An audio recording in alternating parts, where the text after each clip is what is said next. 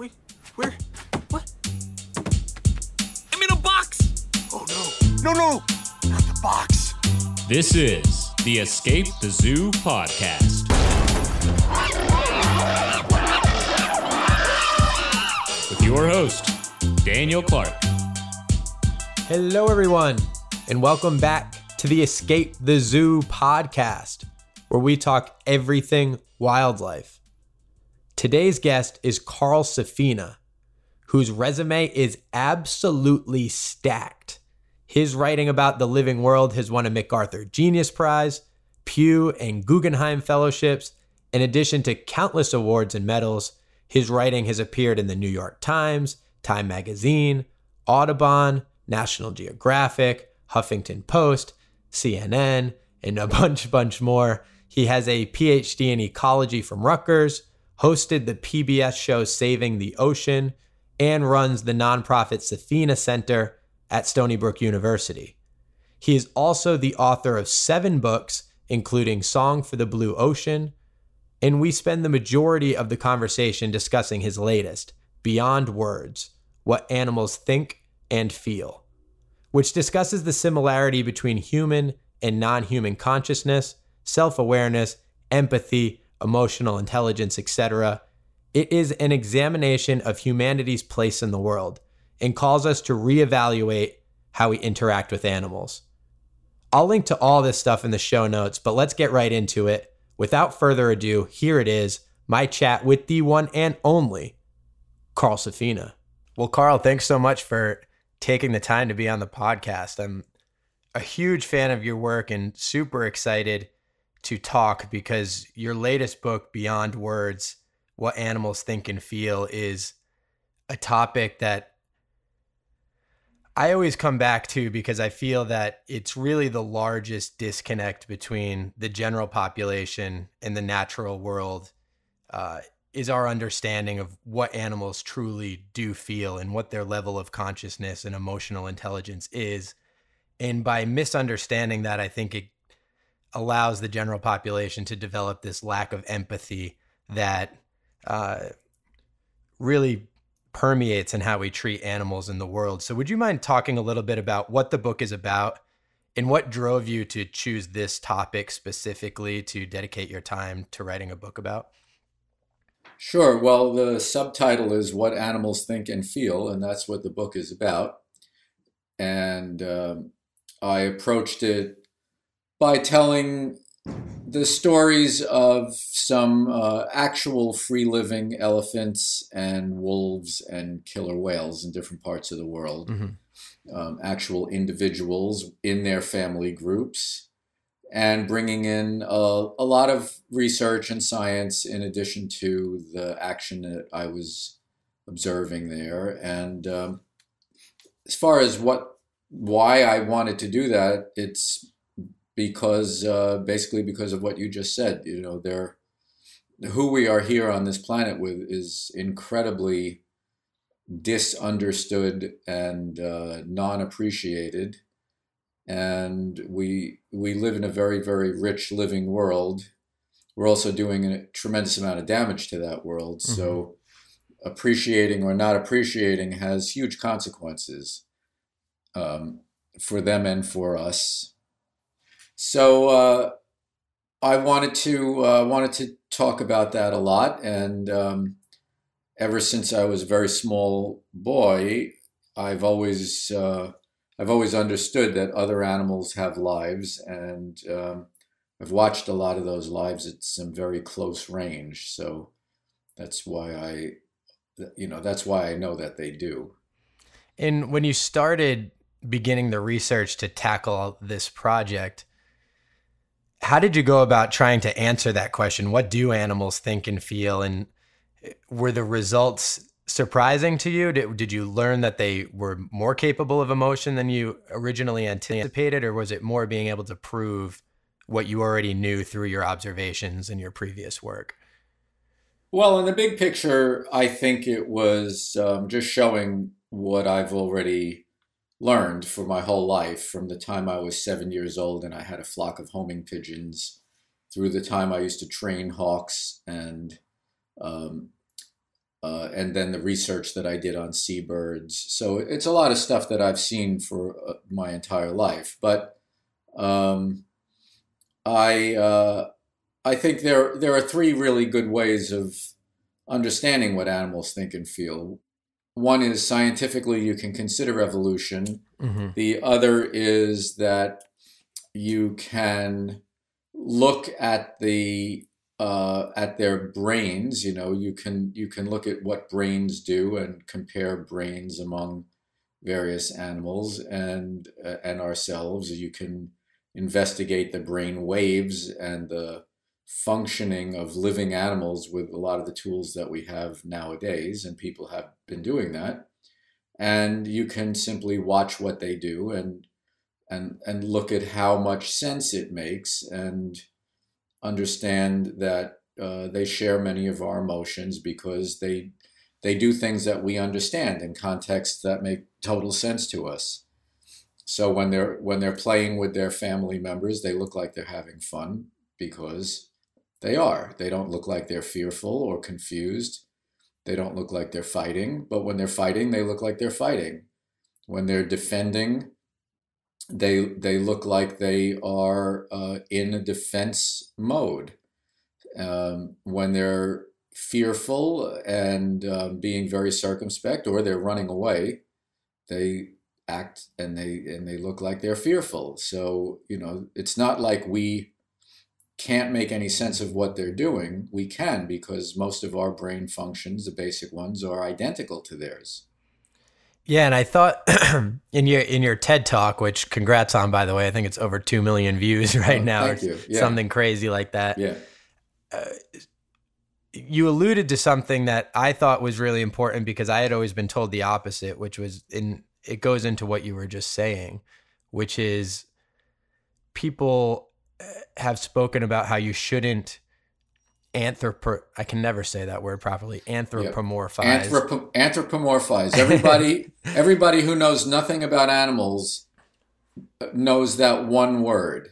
Yeah, it's, like you shouldn't uh, you shouldn't it's remarkable. anthropomorphize animals and try and instill human emotions and identities into them because they're not human. Why should you do that? And when I, when you were in the TED Talk, you go through some photos and you're explaining how you can clearly understand like these animals are playing, these animals are fighting, these animals are stressed out and running away from something, and it, it is very clear. I mean, it's the same thing.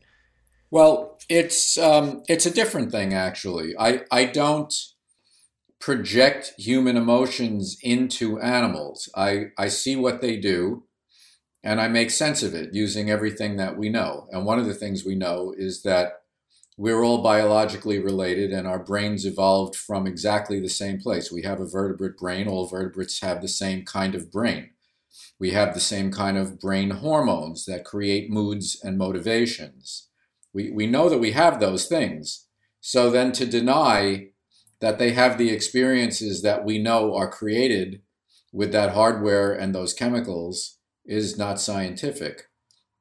But if you see, let's say, um, a good example is let's say you see elephants mating hmm and um, you see the male and the female chasing around and uh, you know they're they're they're doing what they do before they mate and then they mate. And somebody might say oh isn't that beautiful? They're in love. But elephants do not have any pair bonds. After they mate they separate. They um, they don't hang around together at all after that and the males don't provide any parental care at all so I would not say that they're in love. I, I would say that they, they definitely are feeling lustful feelings and sexual motivations, but um, that feeling of being pair bonded, they don't have a, as a sexual thing. They have it as a family thing. They have very deep emotional family bonds. But um, you know, so if you if you watch what they're doing and you know what their lives are like, uh, you you are not likely to be projecting your own life into them. You're likely to be interpreting what you're seeing. Right. And what I also think is interesting is typically uh, before I started educating myself more in uh, animal behavior, you would always assume the larger the animal, the larger the brain, the more likely there's parallels to the human emotional side of things and the human brain function. And then I spent some time working with seabirds in Hawaii and started understanding the intense, like, monogamous mating pairs and how they work so hard together as a couple to raise chicks. Right. And then you look at something like that and something you typically equate to having a bird brain, quote unquote, which is a negative connotation, does have the capacity for love, even, I don't know if it's more so than an elephant, but certainly differently than an elephant. Well, they certainly have a capacity for for um, sexual pair bonding that is much more than what elephants have because elephants simply don't have that and seabirds do.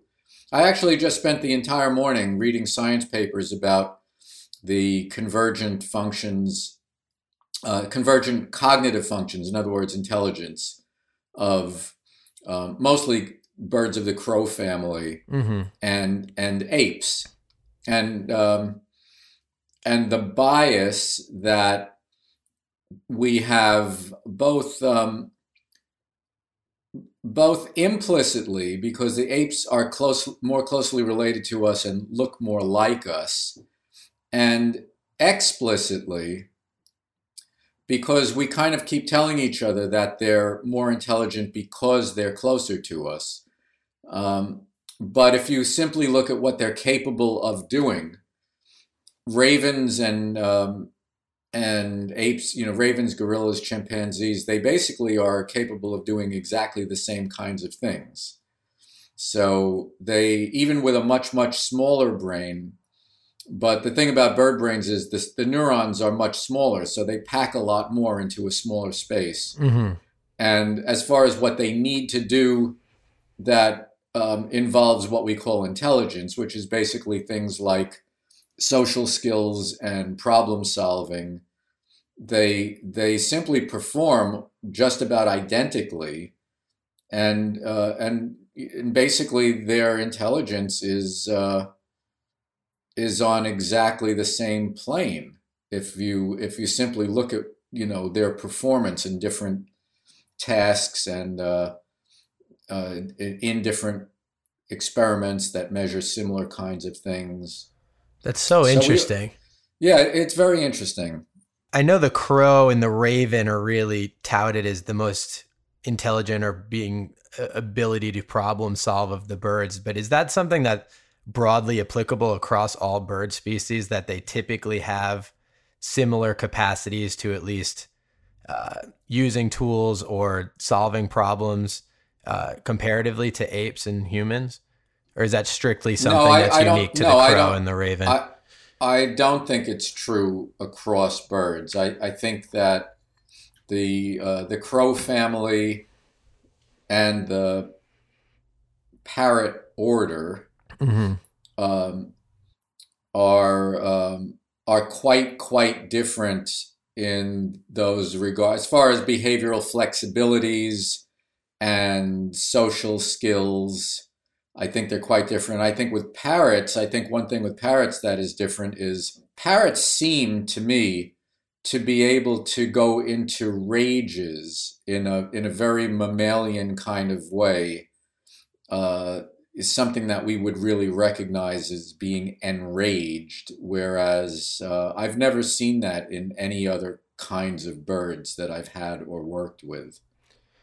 Is it, So I, th- I do think that you know I do think that these these different groups of birds have some different kinds of skills, definitely. this may be an unanswerable question, but is there any hypotheses as to why certain birds developed so much more intellectually capable than others? Like why a crow or a parrot order would need there, more? There, there, there are hypotheses, yeah, but um, proof is a little bit more elusive. But the thing, you know, the first thing is you look at their social structure and see what they do. So with birds that live in flocks, where a lot of the flocks are kind of um, stable, where many of the individuals may have an opportunity to to get to know who they are, you know, who they are as individuals, see the same individuals over and over again, Mm-hmm.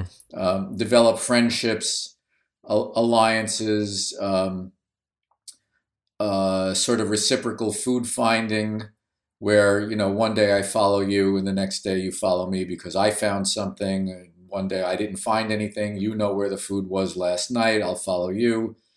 Those kinds of things. Um, if birds are all spread out on their territories, then um, they're not as likely to have those kinds of opportunities or needs. So if you're in a fairly stable social situation, it's advantageous to develop social skills. And in the science literature, that is that is referred to rather diabolically as Machiavellian intelligence, which sort of puts a bad cast on it. Right. Um, and and sometimes it is used for um, you know sort of negative reasons like um, cheating somebody and keeping track of who who has done you a favor or who has cheated you or who you can rely on or who who is your rival in some ways uh, who beat you in a fight who beat your friend in a fight things like that Mm-hmm. so, um, so you know, uh, primates live in groups like that, and so do some of the crows, and so do some of you know, and ravens. Some so do many of the parrots, but uh, again, not not all of them. There's a lot, a lot of variability. That makes a ton of sense. And it kind of alludes to what you mentioned when you were looking at which animals to study and beyond words. You look at elephants, killer whales, wolves, and you compared that to animals that you didn't focus on, like herring and some basic species of fish, etc. And Yeah, you uh, distinctly name them the it animals versus the who animals. Can you explain a Yeah. little bit about what that is in regards to the social structure? yeah. Well, what what I what I said just to you know just as a way to sort of explain this is that if you know who somebody is in your group, then you are a who animal. Mm-hmm. if, if individuals mean something to one another. Those are what I call the who animals. And the ones where the individuals don't mean anything to one another, you know, like one mosquito doesn't mean much to another mosquito. They're not friends, they're not in the same group, they're not traveling together, they have no relationship socially to one another. And the same could be said for certain certain schooling fish that travel in these schools by the millions, like uh, like herring or anchovies or something like that. Mhm. Certainly not all fish. There are other fish where individuals do matter a lot, but um, you know, and I would say that those fish are also who animals. Uh, you got to remember, there's like thirty thousand species of fish. They do Right. just about everything, but you know, the, including breathing air. I mean, there are fish that do a lot of different things. So you you can't make a much of a blanket statement about fish or uh, or any of these groups. But that's the distinction I was making: is that for many animals, individuals matter. For many animals, individuals do not matter. So there's the who animals and the it animals in that sense. And so when it comes to the ability for those animals to uh, have intelligence, particularly emotional intelligence and feelings, is that something where you can make a blanket statement that who animals are typically the more intelligent animals that are experiencing those things? And the, Yes, it- you, you you can make that statement, and in fact, one of the one of the major leading hypotheses for the evolution of intelligence is that intelligence evolves as a social skill. If there's a social need for it, that's when intelligence evolves. But you know, I Oh, didn't I didn't sense. write the I didn't write the book to expound on a lot of scientific uh, theories and speculations. I, you know, we can dial that a few clicks back. I, I wrote the book to show people that with uh, that on this planet, the only living planet that we know of, there are a lot of creatures besides the ones in our own species Mhm. who live a very vivid existence and who value their lives and greatly value the lives of their family members and their friends. And that they are having those experiences. Life means something to them. And uh, in some ways, it means more to them than it means to us. For instance, of all the shared emotions, some, some people say to me, Well, do you know any emotions that we have that animals never have. Well, I, I don't know of depression in wild animals at all. I don't know of suicide in wild animals at all. In that sense, they seem to value their lives a lot all the time, whereas a lot of people don't. A lot of people would like to end their lives, and um, and I don't know anything in animals that looks uh, anything like um, uh, self-loathing or anything like that. Mm-hmm. So uh, you know, the only uh, the only the only emotions that I see that are really different in humans that I don't see any parallel of in other animals are are sort of the really the worst ones that we have, and probably those are symptoms of civilization and um, and living in you know in our very very crowded, overcomplicated, and often very alienating Mm-hmm. um, systems that we've built for ourselves. Probably don't have those things in small tribal groups either, where you know it's a close knit band of people who all know and, and must support one another. Yeah, well, I think it's interesting what you said, which I hadn't thought of before, is that if you assume intelligence is something that really develops as social structures develop, the new civilization that we've developed, particularly in really urban societies, despite the fact that you're surrounded by millions of people, it's really, for many people, can be more isolating than anything that we've ever experienced in evolutionary, evolutionarily speaking. And I think for for for me at least, like I always know that I always find my most happy moments to be when I have a feeling of belongingness to a group and a feeling of purpose within a group to achieve a bigger goal. And I think it's very easy, as you mentioned, to get alienated, and that's why a lot of those darker and more individualistic emotions are something that you're not seeing elsewhere. Yeah, that's very true. I mean, it's very clear that that the best feeling that we can have is being connected, not alone or separate or isolated, but connected and feeling like we're serving some larger purpose. If if we feel that way, we're happy, and if we don't feel that way, we're not happy. But we're told all the time to be competitive, to be individualistic, and we and we live in uh, you know it, often in these very dense cities that are completely anonymous and Mhm. very, ve can be ironically can be exceptionally isolating and can make people feel not only unhappy but if you feel unconnected and you don't have a feeling that you're serving a purpose you can start to feel existential dread and panic which uh, many people suffer from Right. Yeah, and it is it is such an, an interesting. And then you, I, I, I was going to go down the whole technology aspect of things, but I want to stay on track because I could keep going on that forever. But when you in your book, you you really isolate it to or decided to focus on three distinct groups of animals: elephants, killer whales, and wolves. What was the distinction you made for why you chose those certain animals? And I've always wondered this, and because most of my the podcasts have focused on wildlife photographers who are obviously going out in the field and photographing and in uh, is most of your work when you're writing these books is it in the field or is it like sifting through research papers etc so when you decided to choose the yellowstone wolves were you out in yellowstone day by day checking out their interactions or was it more understanding the scientific literature Oh, it's a lot of both, but I, I start with the field work usually. And the what I see in the field sort of is the uh, it becomes the framework for what it is that I want to dig deeper into in the Got it. published work.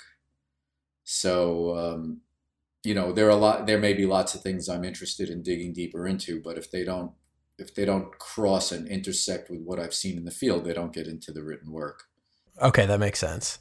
Can you provide just an overview as to one example for each of those three elephants, killer whales, and wolves as to what is one specific large behavior that you witnessed within those specific species that really were like, oh, wow, you just can't debate whether or not these animals are feeling? Well, elephants live in permanent family groups. They they know exceptionally well exactly who they're with all the time, exactly like we do.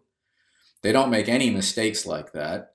They um, they they act very distressed if for some reason they get separated and can't find who they're supposed to be with. Like if there's a you know, maybe if they spread out a lot while they're foraging and a huge windstorm comes up so that they can't hear each other very well and somebody loses track of where the family went, they act frightened and they start calling all over the place and they, uh, you know, they definitely are having separation anxiety from their family.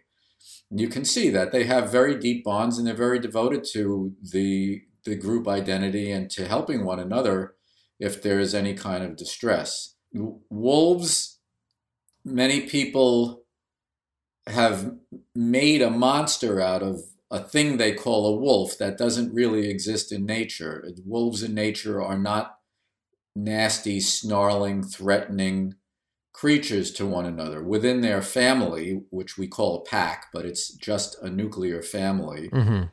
they treat each other the way dogs treat us. And since do- wolves are the only ancestor of domestic dogs. We've just we we see that transference of their behavior, their loyalty, their identity, their defensiveness if there's any outside threat.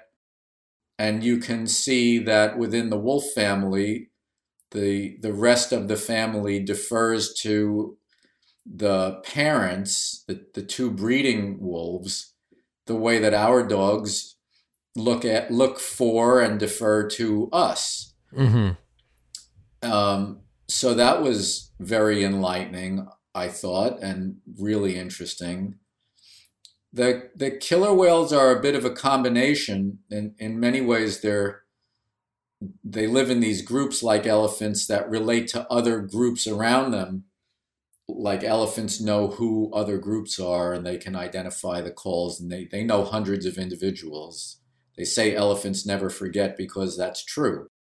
Um, and there again is a social intelligence that they have. And killer whales is a similar thing, but with killer whales, they also have this sort of um, in-group, out-group bias, where certain communities of killer whales, which are which consist of many families, very very strongly, actually completely avoid ever mingling with other communities of killer whales at, at the border. They're, they're like different ethnic groups. There's nothing else in nature that is so much like the way that we are with other ethnic groups that we consider these totally strange, you know, people that we can't understand them and we, we would never interact with them. The borders are really hardened. And killer whales are like that with certain other groups of killer whales, but within the group, they're they're just like one big tribe that mingle and frolic and mate that, with each other. That's so interesting, and they have different dialects too, right? Between yeah, different yes, different dialects, and you know, and they and they also then they break up into their own family groups again. So they have a very you know they have a multi-tiered layering of their of their social structure, and again they know exactly who they are they know exactly where they are all the time, and they and they have huge territories. They can range for hundreds of miles, but um, they don't just wander around the ocean. They, they they go to different certain certain places at certain seasons. They show up very reliably. People have known certain killer whales for 40 years, but but at certain times of the years, those whales may be 700 miles away, and then the next year in the same month, there they are again. It's crazy. And you told one story in your TED talk about this killer whale or a, several instances where killer whales have spotted research boats that they've recognized because they're out there all the time in a particularly heavy fog where the boat is lost and actually guided them to shore. Yes, there are two stories with two different scientists, one in the US and one in Canada, where they were lost in fog and killer whales appeared and and they followed the killer whales and the killer whales took them not only to shore but to their homes their homes along the shore. It's crazy. Um, so that's very you know from from how we understand the mental abilities of non-humans we would say that that's bizarre. But if their mental abilities are actually quite similar to ours and they do have much bigger brains than we do and they are mammals um, then it's not really very strange. We we say, oh, that's that's bizarre and that's crazy, but you know they've had these mental capacities since before there were humans on the planet. So there's nothing bizarre and nothing crazy about it. it our our sense, our our reactions are just symptoms of our total ignorance of who we're here with and what their capabilities are. And don't you think it's strange that these animals that do hunt seals, they they do have very interesting relationships with other species of whales themselves that they must have some sense of what's going on with the fact that a lot of the persecution in the ocean is coming from us specifically. Why isn't there an aggression of animals towards humans when they see the destruction that's going on?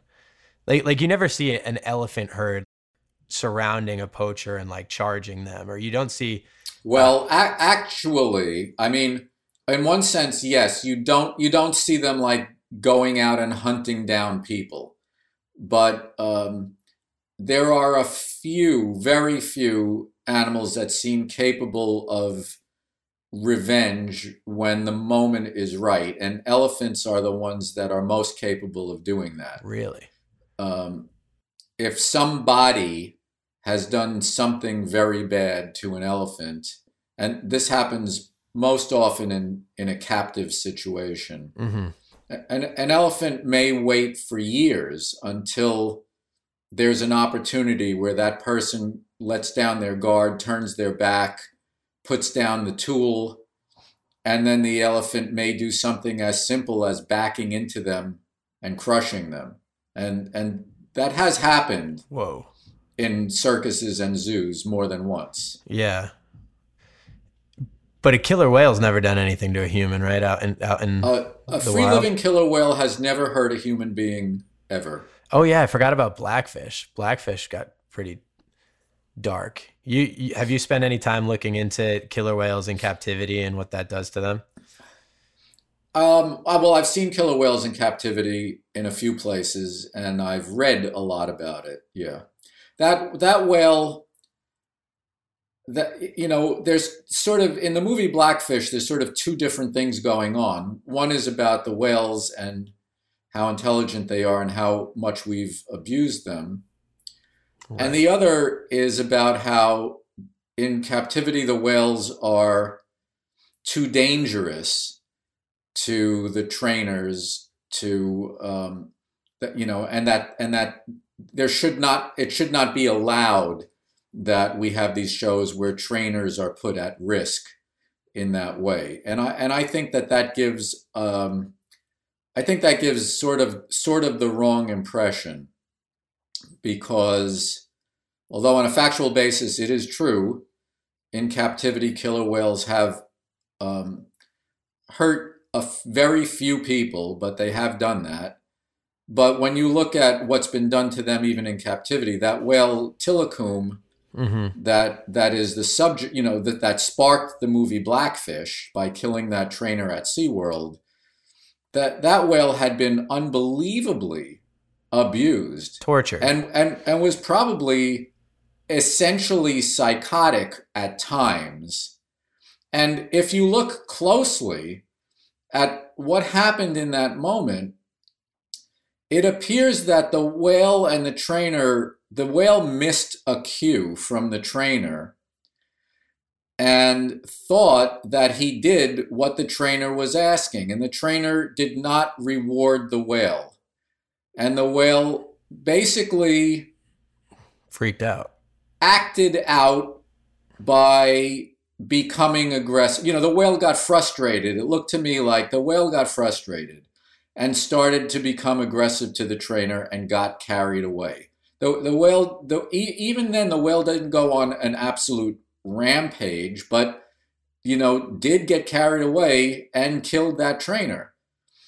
Um, but but it did it wasn't like a random attack that even with this whale that was so abused and was probably psychotic at times even in that moment it didn't look to me like a random irrational totally unpredictable thing it looked like a tragic occurrence where the whale missed a cue the trainer did not reinforce the whale thought it deserved to get a fish and got frustrated, which in a way makes perfect sense. I mean, the people do things like that all the time. People with post traumatic stress disorder can have some cue that sets them off and they get violent. Right. Uh, you know, the, the whales, for as many whales uh, as you know, as many killer whales as have hurt people in captivity, which is a small handful, um, they're they're essentially very trustworthy, although they shouldn't, in my opinion, be in captivity.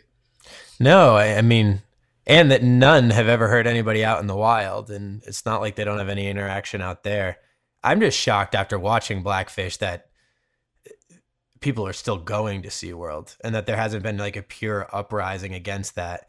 And that's like to me that there's there's a lot of to be optimistic about in conservation. There's a lot to be pessimistic about in conservation, even uh, more so at times. And that to me is the most clear. This is completely messed up behavior. It's basically like taking this incredibly sentient being and torturing them for 20 to 30 years we're showing you this. It's killing people because of it and people still don't care. Like it, yeah. that no that's really true and it's um i i share your frustration over that. I mean and it, you know unfortunately that's one of the reasons that um i mean the reason i write and the reason i talk about these things is not just because i like to it's because i think that it's surprising that with with all that we know, there are still so many people who haven't gotten that memo or just don't care about it. And we, um, you know, I think there's there's still a lot that needs to be communicated on a gut level to people so that they understand and feel it. Yeah, and SeaWorld itself is is based in California, which is a very progressive state. I live here in Los Angeles, couple hours from it. And I think what's so interesting is that society at whole continues to progress within our own species so well to be accepting of anybody, regardless of your race, religion, sexual orientation. And I think that's great. Everybody should be allowed to do whatever they want to do as long as they're good people and eh, just be able to be as individualistic as they, they'd like to be and be accepted for that. And yet, we still don't place other species into that acceptance. And I think that's so strange. And, well, and I think it's going to get there. I'm glad I'm, you think we're making such progress with people because I, I think it's even I think it's even much stranger how how difficult it is with human beings, even in the United States. I mean, all the things you were saying about people being accepted, etc. That's that's true in New York and it's true in Southern California. Uh, at least it's truer. But um, I'm not sure we would be thinking along those lines if if we were black, for instance. Um, I think that's or, true, but I think you also have many... to to zoom out and from a sheer standpoint of yes, there's still a lot of racism in this world, and there's still a lot of prejudice in this world. But comparatively to like the 1960s, and then comparatively to that to the 1890s, it's certainly trending in the in a positive direction. Yeah, but it, why why does it need to take centuries? Yeah, oh, you know, it is. Trust me, I'm with you on that. But I just think I I mean my point is that like you, you'd like to think that we're in the best point in human history possible and things are hopefully getting more accepting. But there's this this disconnect when I hope people eventually care about other species the same way we care about other people. I just think it's it, unfortunately, yeah. I hope it's not too late when that that shift starts to happen. Yeah, and I think there probably is more of that caring and more of that understanding of people and, and other species than ever before. But boy, the progress is unbelievably slow. Yeah, it definitely is. so, eh, to that point, when you look at your work, and I mean, even beyond specifically the the the book that we've been speaking about, you've done so much work around oceans and oil spills and conservation in general. Where do you feel that the world is at conservation wise? I know that's a very broad question, but for me, I'm somebody who's heavily invested in uh, the wilds and natural world, and I want to support in any way that I possibly can.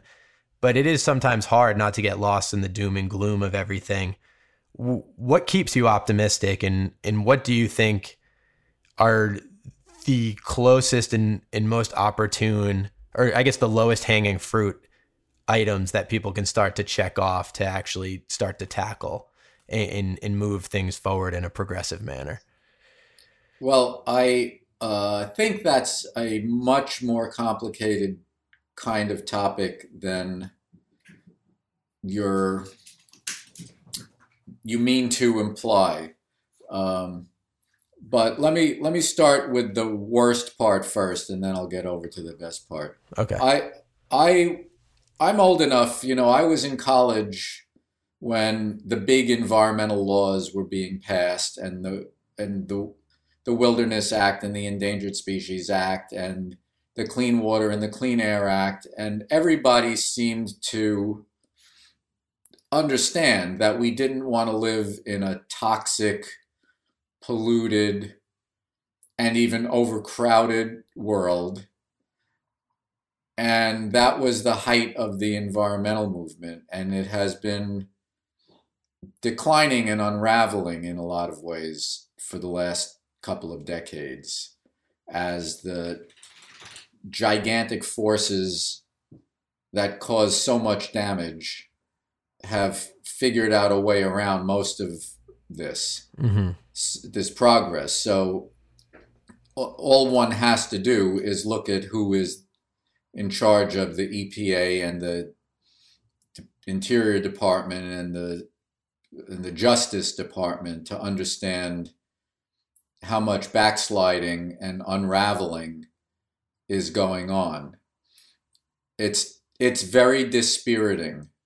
Um, some of the you know the lack of progress on the climate issues, the recent information about collapses of insect communities it's insane throughout North America and Europe and a lot of Asia is unbelievable to me.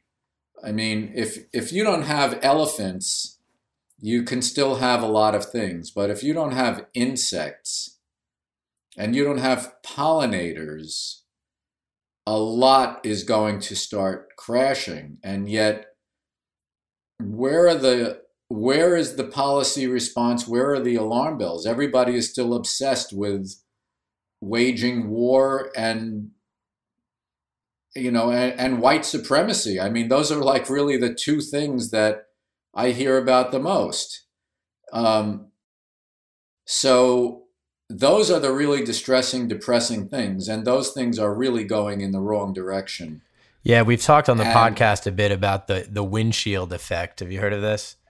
Yes, certainly. Yeah, and, yes. and for listeners, it's when you think of getting on the highway, going on the interstate when you're a kid and driving, I, you would just hit your entire windshield would always get hit by a bug every minute, just continuously covering up the windshield.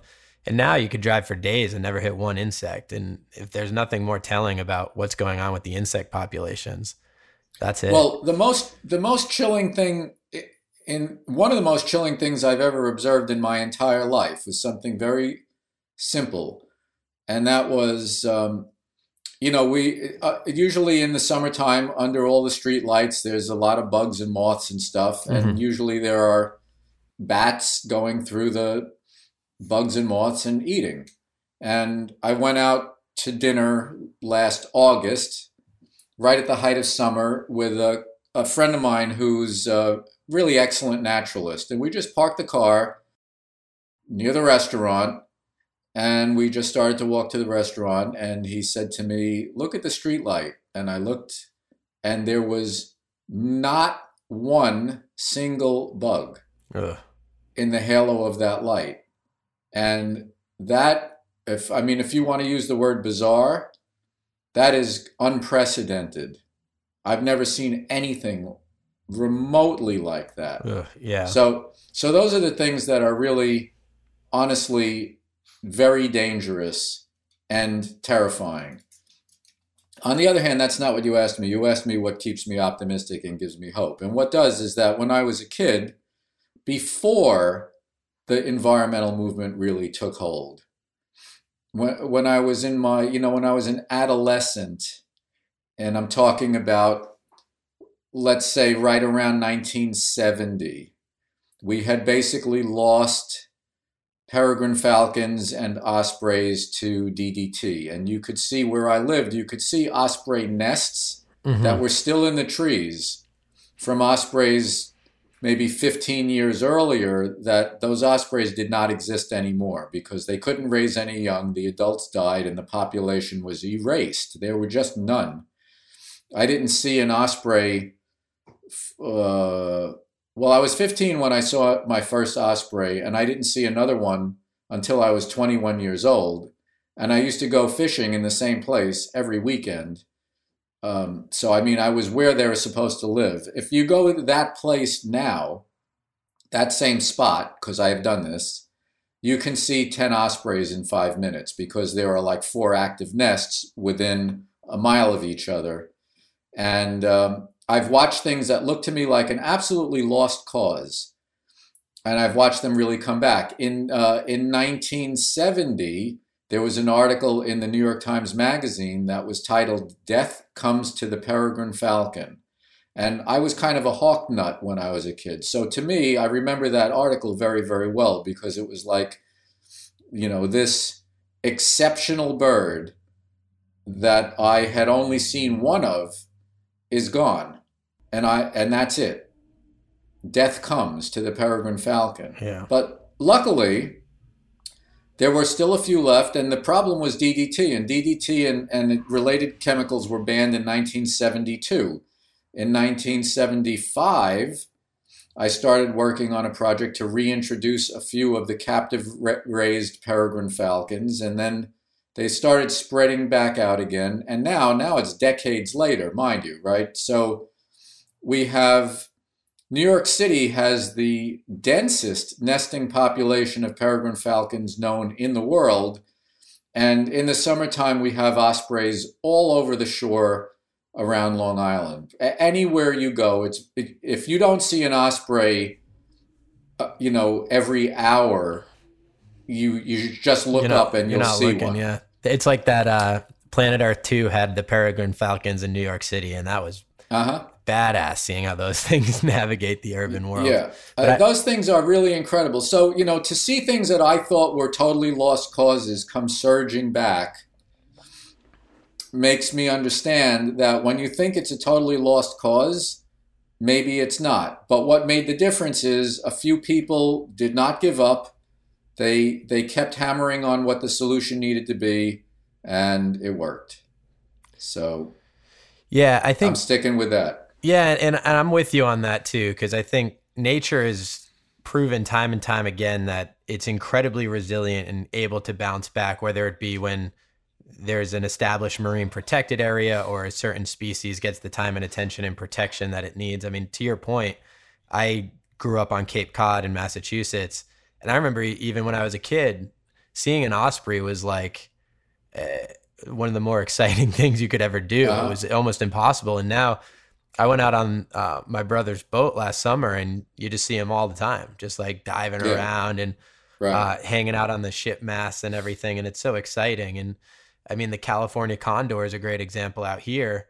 Uh, I think there were like 15 left in the world. They captured them all, brought them to, uh, I think it was San Diego Zoo, where they did a breeding yeah. San Diego Zoo, right? And I was out in Ojai camping last last spring, and I probably saw 20 of them just kind of through my hiking. Well, it's awesome. That's fantastic to hear. Um, I in uh, I think it was 1985. I made a special trip with a couple of friends from New York to a particular spot in Southern California because there were six free California condors left. There were, as you said, about 15 in the zoo in in um, the San Diego Zoo, and we said, you know, we don't know if they're going to be able to breed them or put them out, or if they put them out, whether they'll survive. And we know there are six surviving ones, and we better go see a California condor because we might never see California condors for the rest of our lives. So we went and we saw two of those six. It was a particular pass that they often came through. And we did you know we stayed there for hours with a few people who were watching with spotting scopes and binoculars and we Mhm. did see two of them uh, i took one of the worst bird photographs of my life that day but also one of the most important ones a tiny speck of a condor in the distance with a with a very inadequate camera what i could afford at that time and uh, anyway you know fortunately the people who really thought that the hope was breeding them in captivity and putting them back out luckily they were able to do that and luckily they were right um, and at the time there were a lot of people who give up hope there were some leading environmentalists even who said that they shouldn't catch those last ones. They should let them die out with dignity. That's what some people were saying. And I, I was thinking, no, what are you out of your mind? No, no.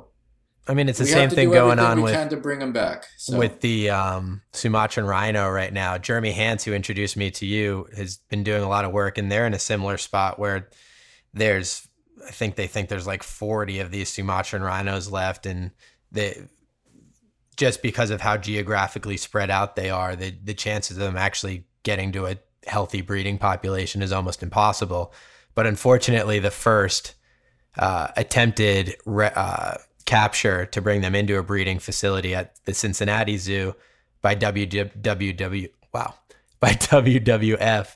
Uh, the animal died just from the stress of the actual yeah, capture. I heard about that. yeah, and, and it created this whole thing where now everybody is like, oh, well, we don't want to be responsible for killing the last ones. We might as well just hope for the best, which is unlikely to be successful. But thankfully, Yeah. I'll write in the show notes if I'm wrong about this, but I'm pretty sure that they just successfully captured one, which is a, a good sign of hope. But I would just think Mhm. it's so interesting how you, you look at these beautiful, magnificent animals like the California condor, like the Sumatran rhino, and ultimately, whether or not they survive or don't survive is in the hands of a handful of few government people who probably don't really place too much of a priority in thinking about the topic in general. It's such a gift Yeah. to the world, and it's been bureaucratically assigned to to some random people to decide their the fate of their entire existence is just such a weird concept. Yes, that is a weird concept. Yep.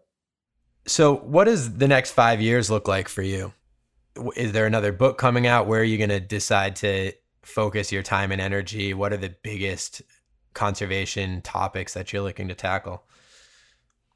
Well, I have a book right now that uh, I'm finishing. Oh, that's exciting. I, I say that with some hesitation because it's it's already overdue, but um, I will have it. I'll have a draft done in a few weeks, and sometime mm, later this year or early next year that will be out.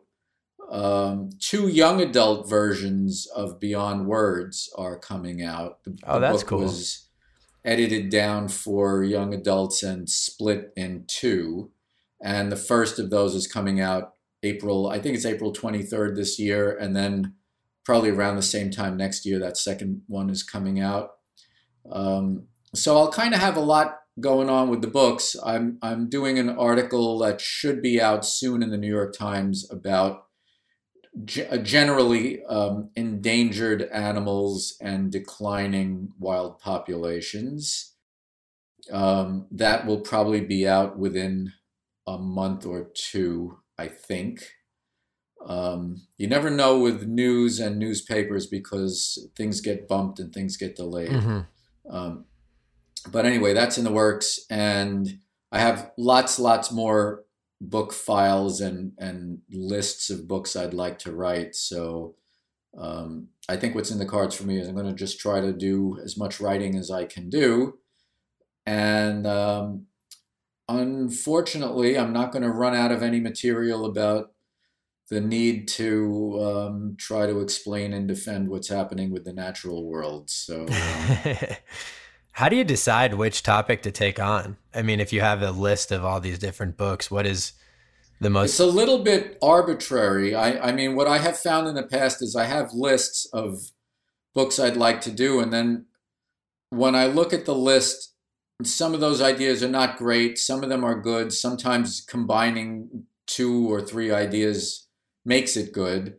And then something more topical and more timely seems to suggest itself, which makes a lot of what's on the list not as relevant. But um, you know, um, it's it's a very it's not a scientific process by any means deciding what kind of book to write next. Um, and three books that I'm collecting a lot of information in files for are very, very different from one another. And I, I simply will have to pick one as the next one. So um, whether I'm going to pick the one that's, you know, the, like the best one I could have picked or what will make me and the publisher decide to go one way or another, because I'm sure we'll talk about it, Mm-hmm. is uh, is a little unpredictable. What is the the book that you're finishing about? The book I'm finishing is kind of a follow-on to Beyond Words. Beyond Words was about the you know the intelligence and emotions of non-human beings, and this one is about what they learn socially from one another, and um, uh, what you know what counts as culture for non-humans, things that are not totally instinctive that they that they they learn as part of their own traditions. Oh, that's cool. What is the Yeah. typical lead time to that? So you finish a draft in the next few weeks. Is that something where it's six to twelve months out, or is it longer than that? Yeah, six to twelve months out. Yeah, yeah. Okay, it's cool. usually more like nine to twelve months. It takes a ridiculous amount of time after you're done for the book to actually appear because uh, there's editing, there's copy editing, there's several rounds of proofing, and there, you know, you, there's long waits in between those things because those get handed off to other people, and there's a queue, and takes a long time. If you could find back, or if you look back on your career, is there one defining moment when you were out in the field where you were just could kind of get present to the fact that you just get to just be so happy that you enjoy doing the work that you do or understand the importance of the work that you do is there one experience that really defines that Uh, no, there's like 200 experiences that define that. I I think I I think I appreciate more and more how extraordinary it is to have a life where I've actually been able to watch I mean really watch, you know, like for many many hours as my job what wild animals do. And I I've always assumed, you know, lots of people lots of people see some wild animals and lots of people are very good birders and lots of people go to see what's uh, what's left of animals in the national parks or or get to go on a on a safari in Africa or diving on the reefs and things like that.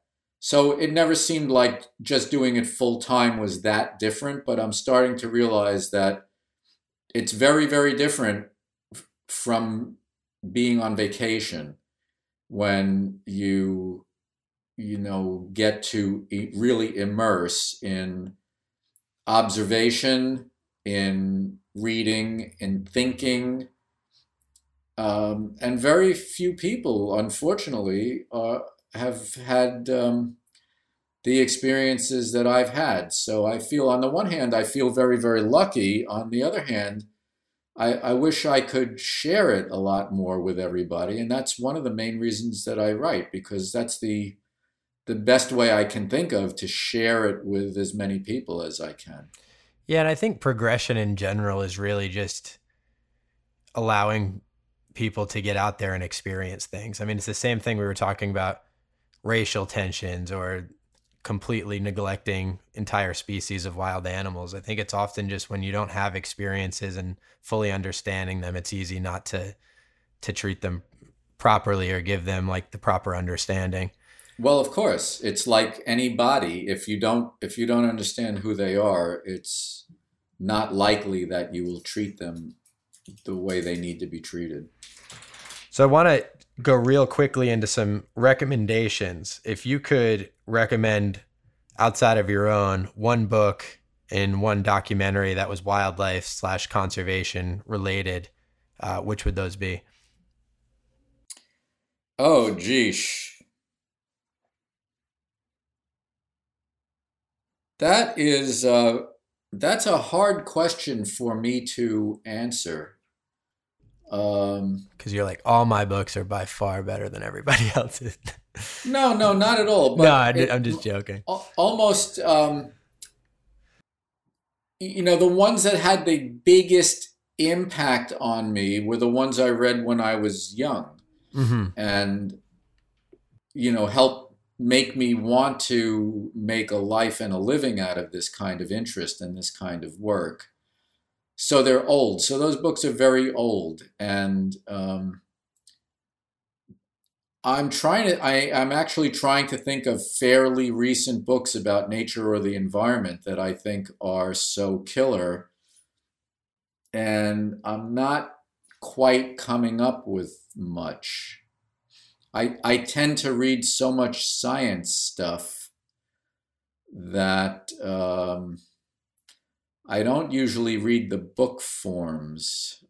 So, It makes sense. I listen to a lot of podcasts, uh, particularly around um, with with like entertainment and comedians and uh, comedy writers and things like that in LA. And they always say like when you're when you're immersed in the work, it's really hard to then take your leisure time and and watch co- a comedy series or a sitcom or anything like that, just because you almost want to you want to break from it to a certain degree, or you're spending so much time l- reading about scientific literature for your own books that it's just hard to to ever turn that off.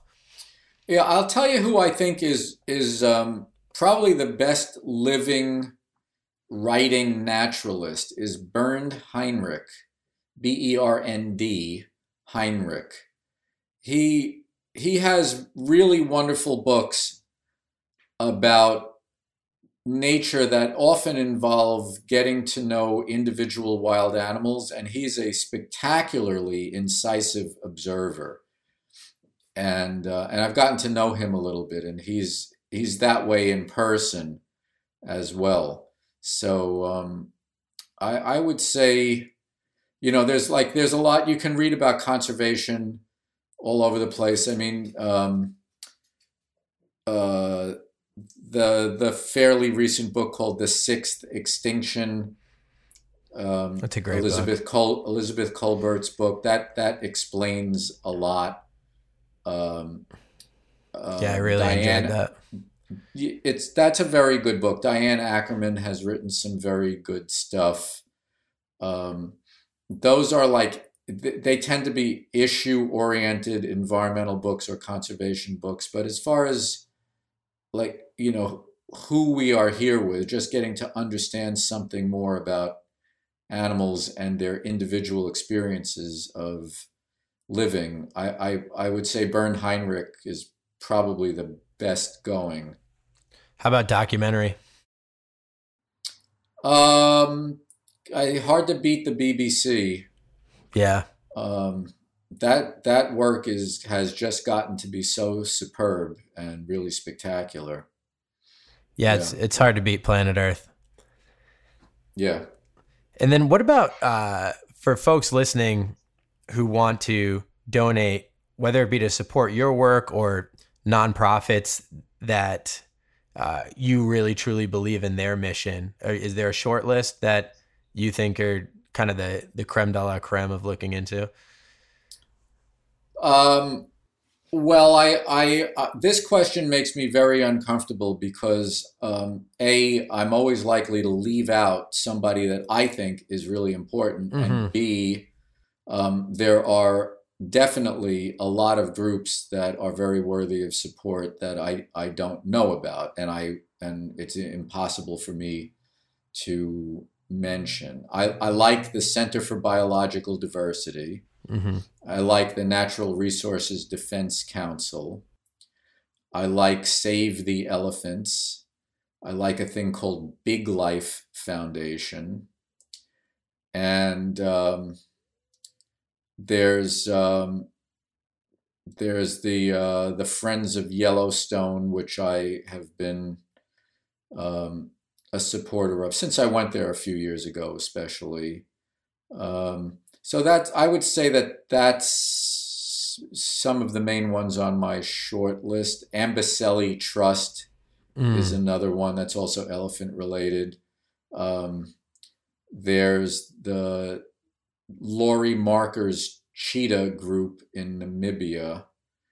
Um, was the name of it escapes me now. I'm not sure if it's called Cheetah Conservation. There's the um, there's the Snow Leopard Conservancy. There, I mean, there's there's really really a lot, and I tend to be focused kind of at a at a, a big zoomed out level on some of those things but there are a lot a lot of local groups and i think it's important for people to support what they like to support. You know if you just like to support small local things that's great. I'm i'm not um, the fact that my list doesn't include small local things doesn't mean i think they're not very important. My, i mean my group is a small group. It's not it's not locally focused but it's a small group. So a lot of the small groups tend to be nimble and very effective with a dollar um, so anyway, that's some of my thinking about that. No, that makes a lot of sense. And my last question is if you could take out a billboard and plop it on the side of a major highway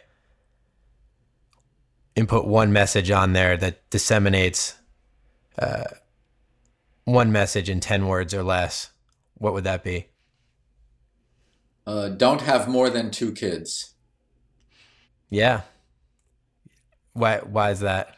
Uh, the overpop you Well- think well- overpopulation is a By far, every problem in the world is either caused by or made much worse by the fact that there are way, way, way more of us than is good. I mean, you know, human beings are are nice most of the time, but we are too much of a good thing. Food is nice most of the time, but you can eat too much. And there are twice as many people now as when I was born, twice as many. And when I was born, nobody was saying that the main problem with the world is there's not enough people. So uh, all the problems that we have are really caused by and driven by the fact that there are so many of us, or made worse by that fact. And the biggest effect that we have on the environment is having a kid, you know, and that's something that should not be taken lightly. So um, it's a very important topic. And the other thing is that um, if you look at the countries that have stabilizing populations or declining populations, those are also the countries where women's issues and women's rights are the most advanced. Where basically where women are full citizens and can own property and inherit property and own businesses and go to any level of education that they can get into and can afford. I mean, there's no institutional barrier Oh wow. to them. And um, so, really, the biggest social problem in the world is the relation between men and women because that runs through all races and all countries and all ethnic groups. There's, there's always that problem. And it's a stroke of luck that the one thing that solves that problem best is, which is equal rights for women, also solves the biggest other problem we have, which is seven, eight, ten billion people is not something that the planet can bear. Um, so you know, when when women simply get a choice, they they prefer small families because the biggest secret of rich people is that small families create big lives. Well, Carl, I'm a huge fan of the work that you do. I, I think Thank, be- thank you. That's very kind of you. Thank you. No, it's true, and I think beyond words is something that uh, has always been the strongest message that I've tried to put forth in the work that I do, and I think you summarized it and or uh, put it together in a book in a way that is so powerful and, and so important. And if people understood animals and wildlife from that perspective, I think it would really, really change the way that we make a lot of our decisions as a as a species in general. So, uh, thank you so much for taking the time. I'm super excited for the next book coming out in nine to twelve right. months. Uh, hope we can do it again. And uh, for people listening, I'm going to link to all of Carl's uh, the nonprofit center, all of your personal website, Instagram, social Fantastic. channels, etc., right. in the show notes. So anybody that wants to, and obviously links to the books. Uh, anybody that wants to read more and get involved, help support, etc., please check out the show notes. And thank you for listening. Until next time, stay wild. Thank you so much for listening. I honestly cannot express how much I appreciate you taking the time for all information regarding this episode's guest, social channels, books, how you can support, etc., please check out our show notes. If you enjoyed listening, please, please, please subscribe to the podcast. We are everywhere that you can find podcasts. Subscribe to Escape the Zoo on YouTube, follow Escape the Zoo on Instagram, like Escape the Zoo on Facebook, and please share with your friends. It honestly goes so far and means so much to me. And lastly, if you'd like to be emailed with each new podcast and any other major Escape the Zoo updates, visit escapethezoo.tv and sign up for our email list. Thank you.